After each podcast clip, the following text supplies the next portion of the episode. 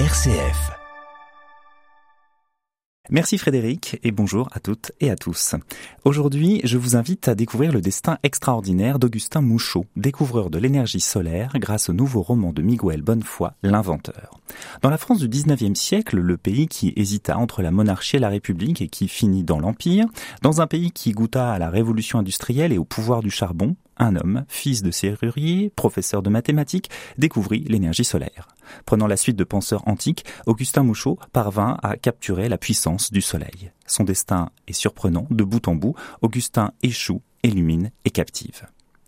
Des bulles tapotaient les parois, montaient fiévreusement et crevaient la surface. Il souleva la cloche de verre. Un énorme nuage de vapeur lui couvrit le visage. En quelques minutes, la chaudière était parvenue à ébullition.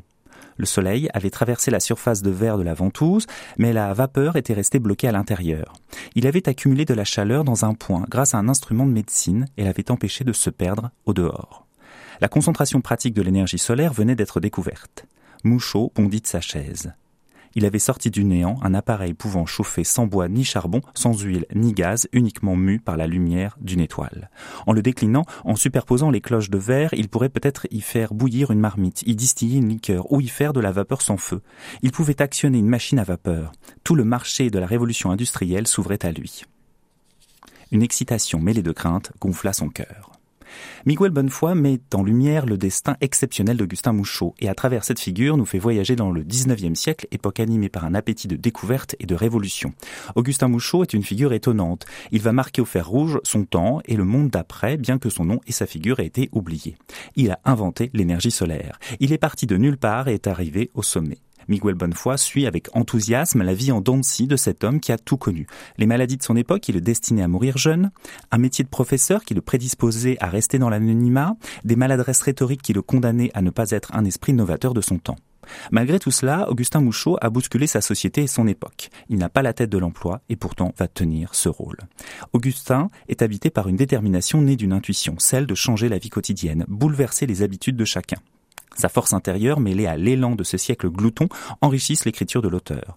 Miguel Bonnefoy compose un récit fluide, amusant, étonnant et passionnant. Je n'ai pas lâché son roman un seul instant par son rythme et cette fluidité du mariage, fiction et histoire. Est-ce que toutes les informations présentes dans ce roman viennent des archives? Pas vraiment sûr. Mais est-ce que les blancs de l'histoire sont comblés avec panache par l'imagination de l'auteur? Oui, ils le sont. Alors se déploie avec vigueur et beaucoup de péripéties la vie de cet inventeur, de cette société. Ce n'est pas juste un mouvement sans faille, et c'est là la force de ce roman. Dans l'énergie globale, on perçoit les faiblesses d'une époque, la violence d'un mouvement annonçant un capitalisme carnassier. On voit Napoléon III, l'empereur au patronyme glorieux, qui se révèle un homme vieillissant, usé par le pouvoir et le temps. Sous la plume de Miguel bonne foi, les êtres, qu'ils soient au premier ou à l'arrière-plan, ont des fragilités saillantes, des signes extérieurs d'usure.